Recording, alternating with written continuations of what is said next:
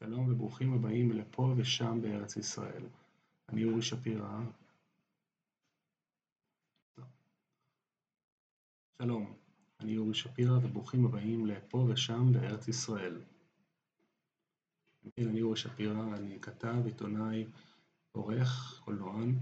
אני עובד ב-i24 News בעשר שנים האחרונות.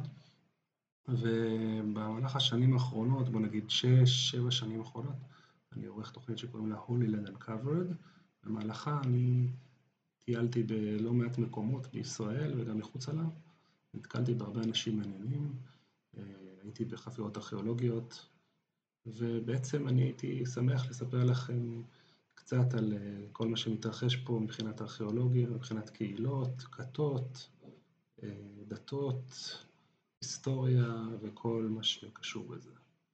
בואו נתחיל. בעצם המקום הראשון שהייתי רוצה לספר לכם זה תל ערד, זה אתר מאוד מאוד מיוחד, הוא נמצא קרוב לעיר ערד, אה, שזה בעצם אה, באזור הנגב, אה, קרוב לים המלח.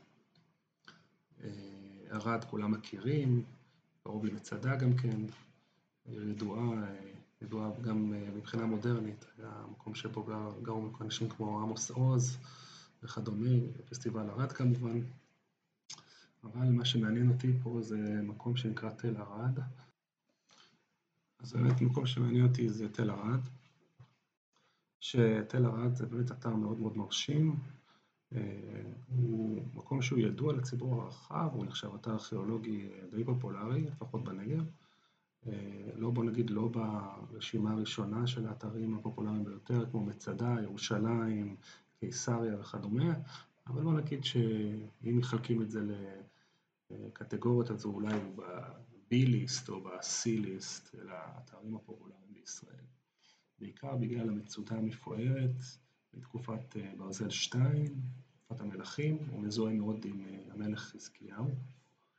אה, עליו נדבר בהמשך גם כן על המצודה המרשימה הזאת, על מערכת המים וכדומה, אבל בעצם האתר הזה אתר מאוד מאוד קדום, שראשיתו תקופה כלקוליתית, מדברים פה על האלף הרביעית לפני הספירה. באמת יש, אפשר לראות פה ניצנים של התיישבות. ואפשר להגיד שהאתר הזה מחולק לשני אזורים, העיר התחתית והעיר העליונה. העיר העליונה נמצאת על התל עצמו, שם נמצא, באמת אפשר למצוא ממצאים מתקופת הברזל, עד לתקופות קצת יותר מאוחרות.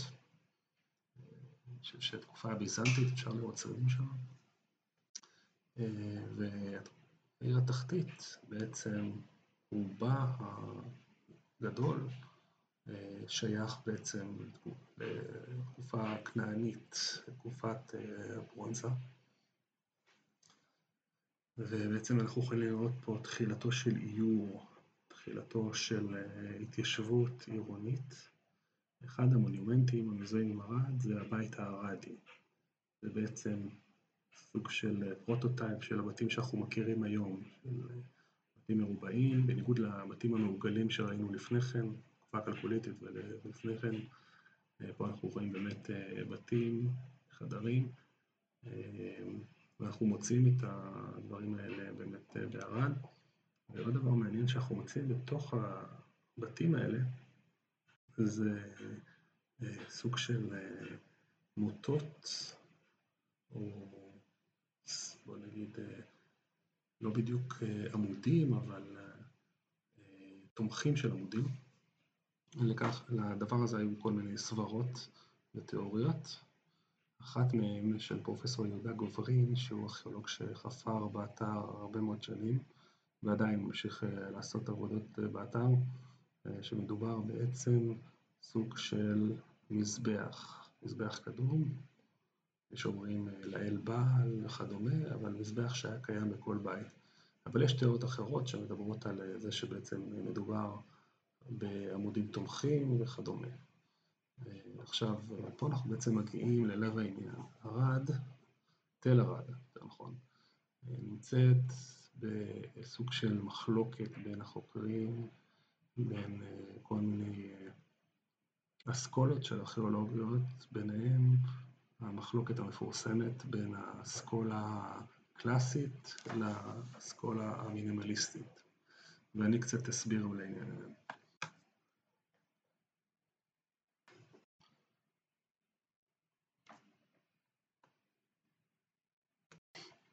בכל מקרה, אחד החוקרים החשובים והידועים שחפרו בתל ארד היה יוחנן אהרוני, שחפר שם במהלך שנות ה-60-70. הוא נפטר בגיל צעיר יחסית, ומי שלקח את המושכות והמשיך את המחקר שלו היה פרופסור זאב הרצוג, היום הוא פרופסור אמריטוס באוניברסיטת תל אביב. הוא נחשב אחד מראשי אפשר להגיד אסכולה המינימליסטית בארכיאולוגיה.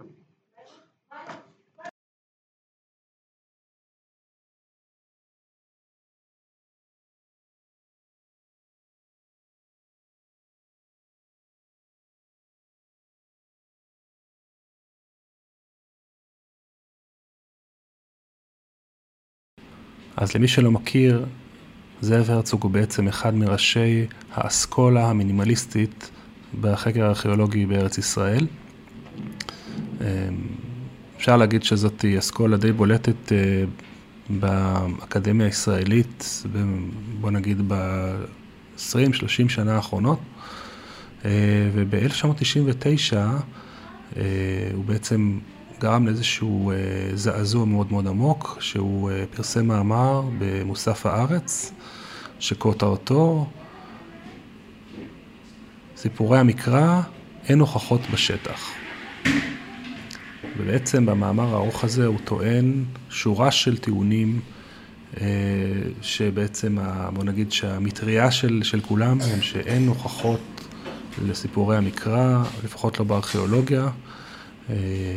אין הוכחות למשל לזה שהיה נדידה גדולה של עם בתקופה מיוחסת ליציאת מצרים, אין הוכחות לכיבוש הארץ, לנפילת העיר חברון למשל, מאוחר יותר גם הצטרף אליו פרופסור פינקלשטיין, גם כן מאוניברסיטת תל אביב, וטען שבעצם אין הוכחה לכך שחברון הייתה מבוצרת באותה תקופה, וכהנה וכהנה עוד ועוד טיעונים. אני עשיתי איתו רעיון לפני כמה שנים, בין השאר דיברנו גם על תל ארד, וחזרנו למאמר המפורסם הזה מ-99, הוא עדיין תומך בגישה הזאתי, למרות שמאז היו כל מיני תמורות בארכיאולוגיה, אבל הוא באמת, הוא בשלו, הוא מאוד עקבי בטיעונים שלו. הוא אומר, אגב, זה לא קשור לאמונה שלי, זה לא קשור למסורת שלי, זה פשוט מה שאני רואה, אני רואה לא רק שאין טיעונים לסיפורי המקרא, אלא אנחנו מוצאים טיעונים שסותרים אותם. עכשיו, מצידו השני, אנחנו רואים חוקר בשם יהודה גוברין שציינתי פה לפני כן, שהוא חוקר עצמאי, הוא פועל כבר הרבה שנים, והוא טוען, להפך, הוא טוען, יש לנו פה ממש הוכחות לסיפורי המקרא, אבל הוא טוען, הבעיה היא בתיארוך. זאת אומרת, היה פה איזה פספוס בכמה שנים, מה שחשבו החוקרים שקרה בתקופה כזו או אחרת, זה בעצם קרה לפני זה, אפילו מאות שנים לפני זה. וכאן מתחיל באמת איזשהו ויכוח או דיון אקדמי מאוד מאוד מעניין, שקשור לתל ארד, אבל בעצם הוא נותן לנו איזה פתח לדיון הרבה יותר עמוק על האם ניתן למצוא סימוכין ארכיאולוגיים בסיפורי המקרא, ואנחנו נכנסים פה באמת לדיון של הרבה חוקרים, כמו למשל פרופסור גורפינקל מאוניברסיטה העברית, שבשנים האחרונות חפר הרבה אתרים ובעצם ניסה להוכיח כל מיני סיפורים, סיפורים מקראיים על ידי המחקר הארכיאולוגי, למשל הסיפור על העיר ציקלג שבה התחבא דוד המלך, אז הוא טען שהוא מצא את זה באמת בעמק האלה, או למשל האתר, או למשל האתר חירבת קיאפה שזה גם נמצא באזור עמק האלה, שלטענתו ניתן לראות בעצם עיר גדולה, מבוצרת, יהודית, זאת אומרת, אולי קשה להגיד לזה יהודי, כמו שאנחנו רואים היהודים היום, אבל של בני ישראל, מקום שהיה בו פולחן של בני ישראל, בתקופה של המלכים, של דוד המלך, תקופת הממלכה המאוחדת, שאגב, גם פה יש איזו מחלוקת, האם הייתה ממלכה מאוחדת או לא, ומה הייתה גודלה, ומה הייתה חוזקה וכדומה.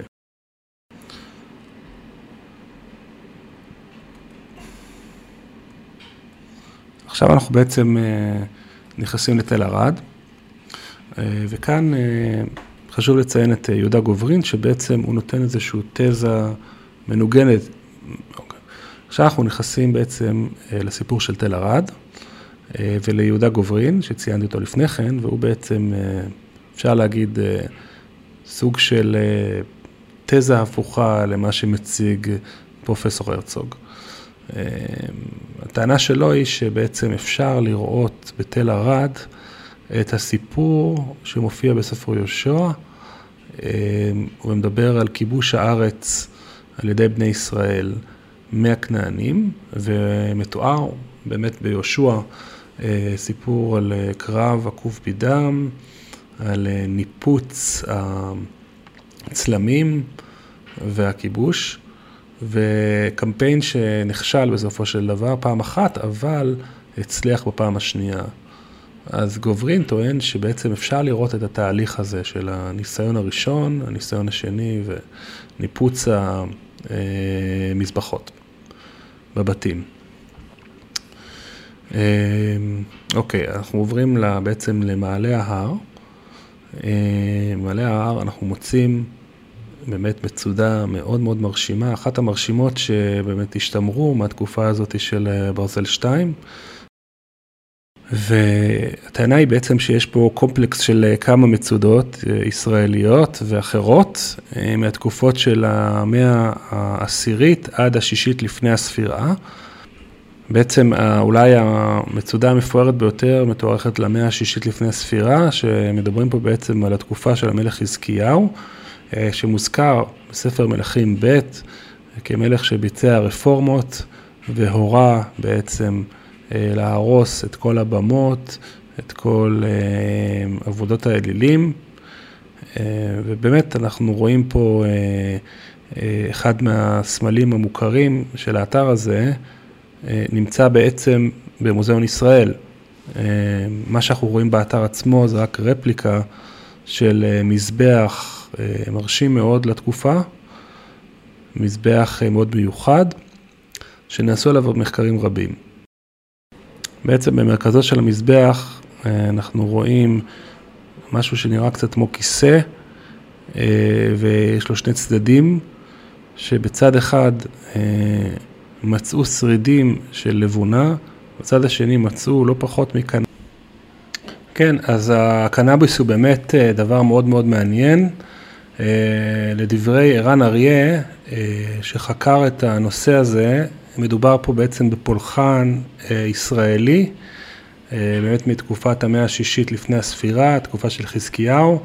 זה מתחבר בעצם לאותו מזבח מפואר, למבצר המפואר ולעוד ממצא מאוד מאוד מעניין שנמצא בתל ערד. מדובר פה במכתבי ערד, או סטריקונים של ערד, שזה בעצם אוסף גדול יחסית של כתבים מאוד עתיקים, מתוארכים למאה השישית עד התשיעית לפני הספירה.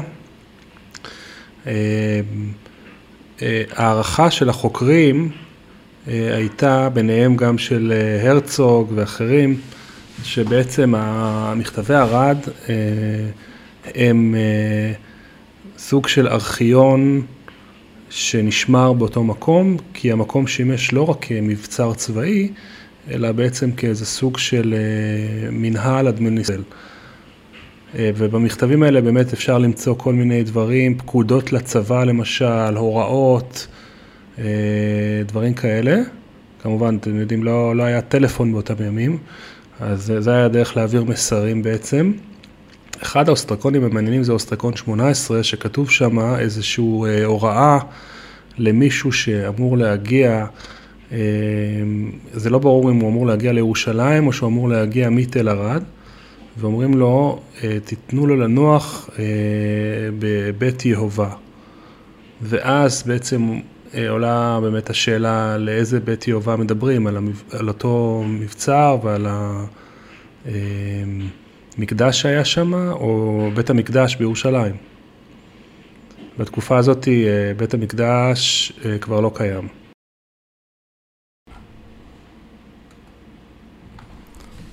אוקיי, אז זה בעצם עיקרי הדברים, אה, ממצאים ארכיאולוגיים. אה, כמו שאנחנו רואים, אז באמת יש שתי תקופות מעניינות בתל ערד, זו תקופה, בוא נגיד ברונזה, אה, תקופה הכנענית, שאותה אנחנו יכולים לראות באמת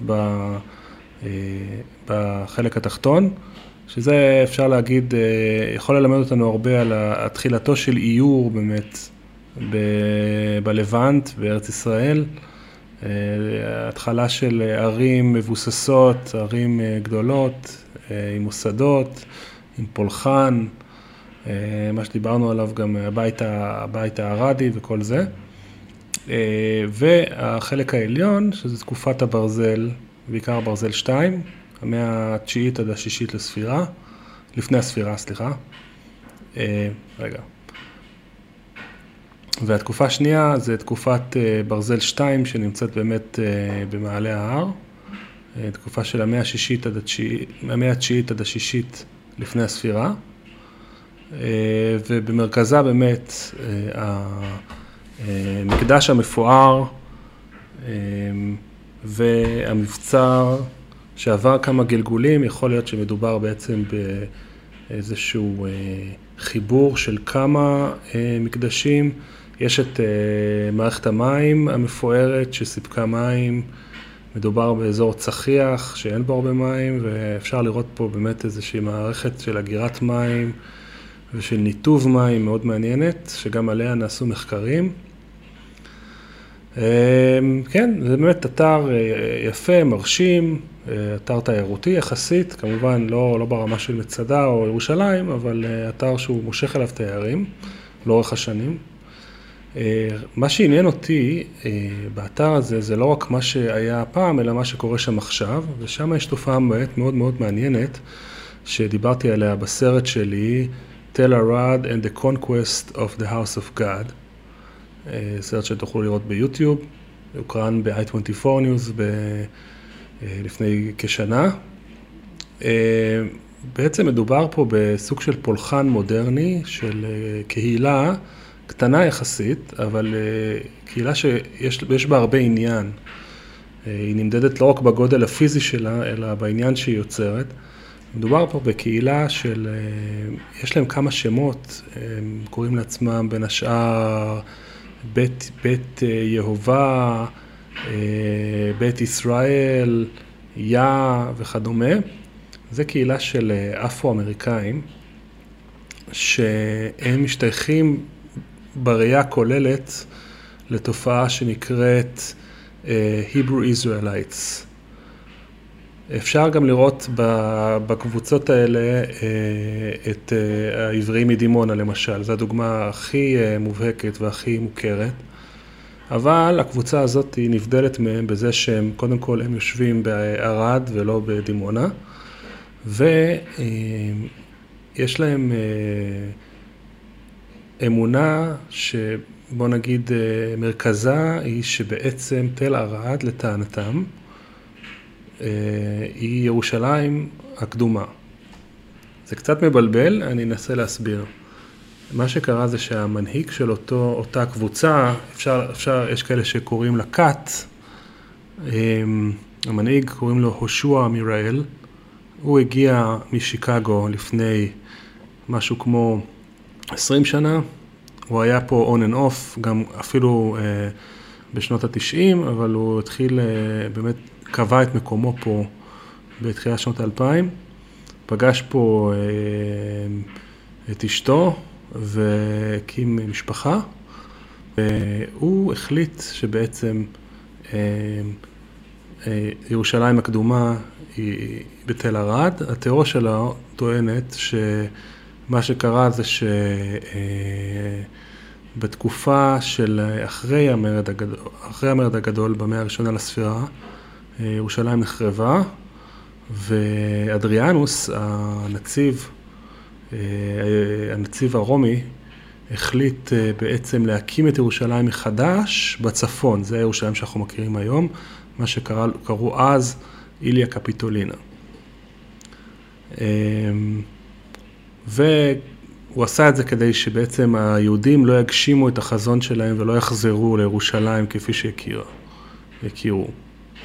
והוא נותן עוד כל מיני סימוכים, בין השאר הוא מתייחס גם לאותו אסטריקון שדיברנו עליו, אסטריקון 18, ונותן עוד כל מיני דוגמאות, והוא טוען שקודש הקודשים זה בעצם המקדש הזה, וכל מיני שלל טיעונים, די מופרכים אני חייב לציין, אבל הוא מאוד מאוד פעיל, וזו קבוצה די מעניינת, שמשלבת בעצם שני דברים מרכזיים. הדבר הראשון זה סוג של שעטנז, אפשר להגיד, דתי, ששואב גם מנצרות, גם, גם מיהדות, גם אפשר לראות אלמנטים של אסלאם פה, וכמובן אלמנטים פגאנים, ובנוסף סוג של תנועה חברתית שמשתמשת בעצם בכל העניין הזה של המחאה של האפרו-אמריקאים והחתירה שלהם לחופש, לשוויון, וכאן בעצם אנחנו רואים איזה חיבור מאוד מעניין שקיים בשאר הקבוצות גם כן. אגב, חלק מהקבוצות האלה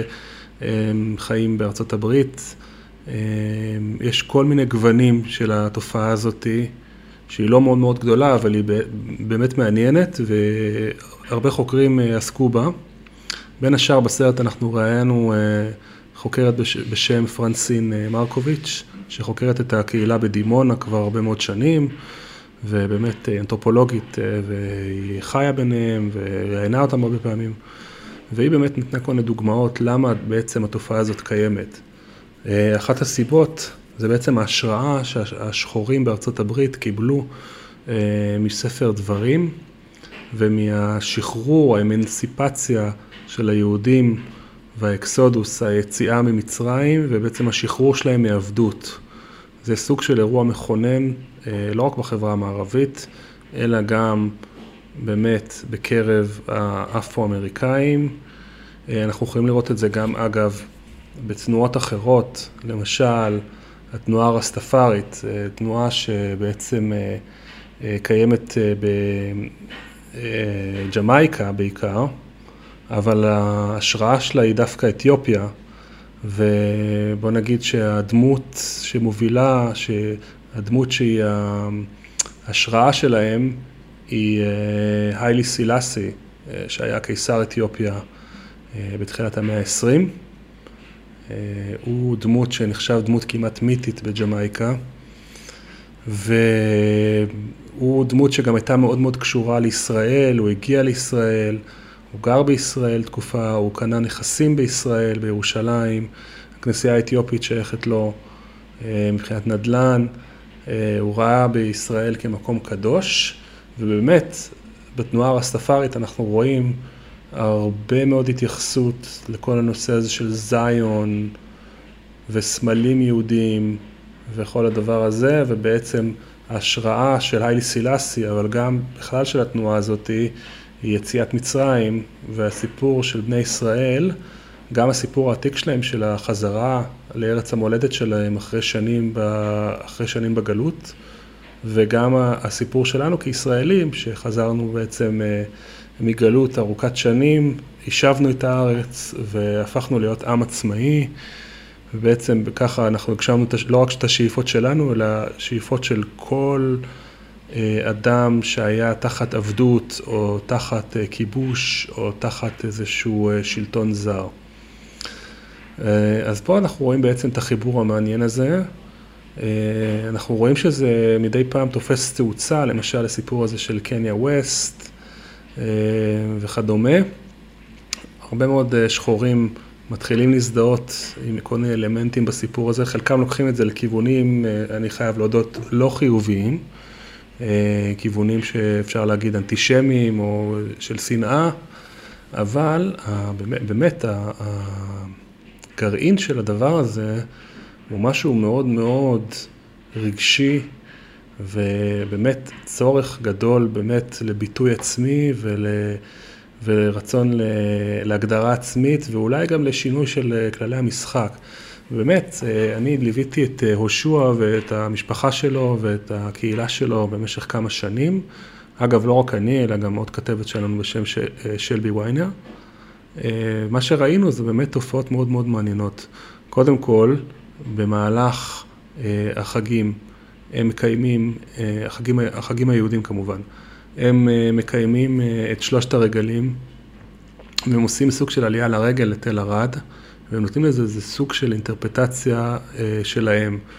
למשל בסוכות הם באמת גרים באוהלים, הם נודדים וגרים באוהלים, כי הם מאמינים שככה עשו אבות אבותינו.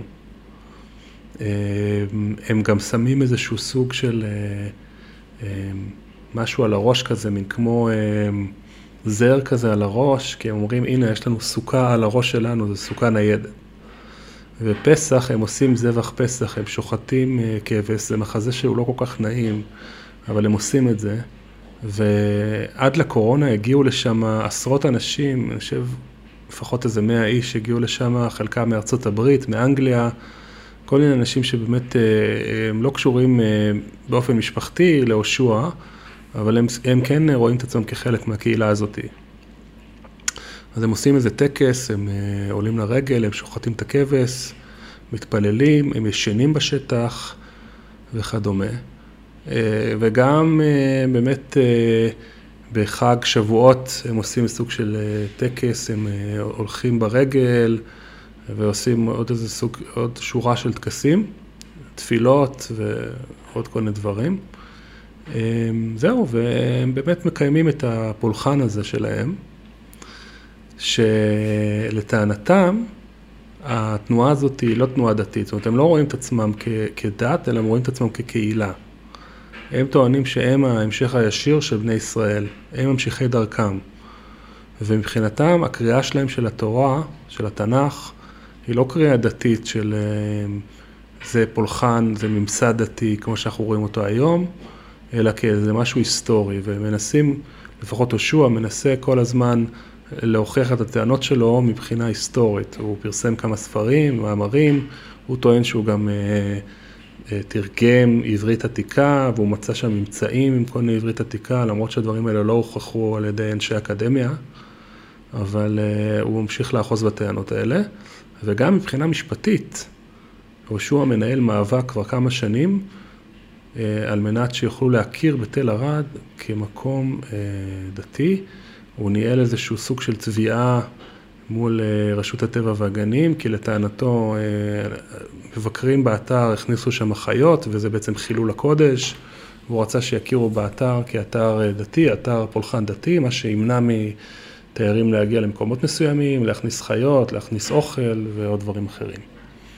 המאבק הזה אגב לא נשא פרי, ויהושע בעצם ממשיך לנהל את המאבק הזה, במקביל אפשר לראות בסרט שיהושע בעצם מנהל איזשהו קמפיין או ניסיון שלו לחבור לעבריים מדימונה, ויחד איתם הם בעצם יצרו קשר עם משקיע מדרום אפריקה, בניסיון להקים מחדש את בית המקדש השלישי בתל ערד. שאחד מהאנשים שעזרו לו זה עורך דין מערד, שגם הוא מתראיין בסרט, שהוא אדם חרדי, אדם די מעניין, צבעוני למדי. הטענה שלו שזה לא סותר את בית המקדש בירושלים, אפשר שיהיו שניים. הנה יהיה בית מקדש באחרית הימים, יהיה בית מקדש בירושלים, ויהיה עוד אחד בערד, לא נורא, זה כמו סניפים של ארומה. אז באמת בסרט הזה אני ראיינתי שורה של ארכיאולוגים, של חוקרים, בין השאר היה שם גם את ישראל פינקלשטיין הנודע, שדיבר קצת על האוסטרקונים מערד.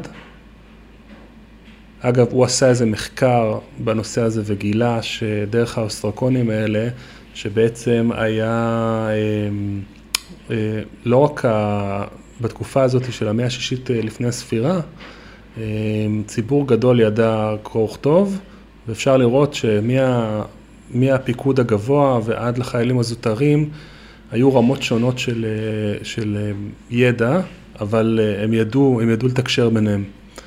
זה מחקר מאוד מאוד מעניין.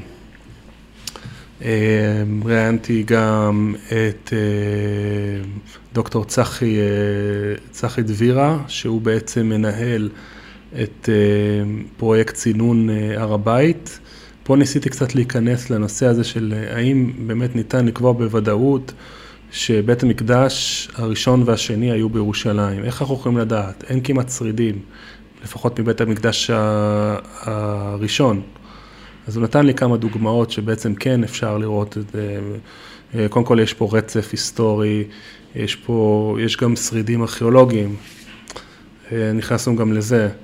ראיינתי עוד, עוד שורה של חוקרים, באמת גם את פרופסור הרצוג ועוד אחרים.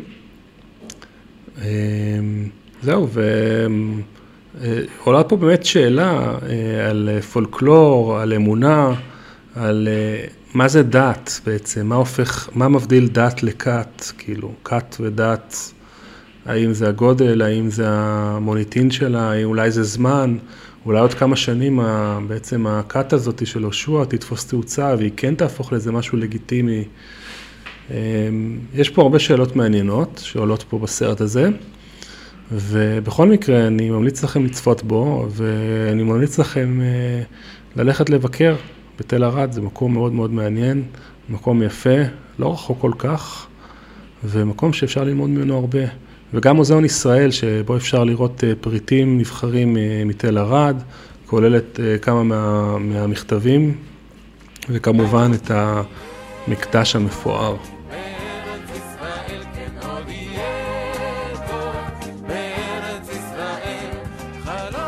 אוקיי, זה היה עוד פרק של פה ושם בארץ ישראל. אני אורי שפירא, אני מקווה שנהנתם. נתראה בפעם הבאה בעוד פרק של פה ושם בארץ ישראל. שתמו התלאות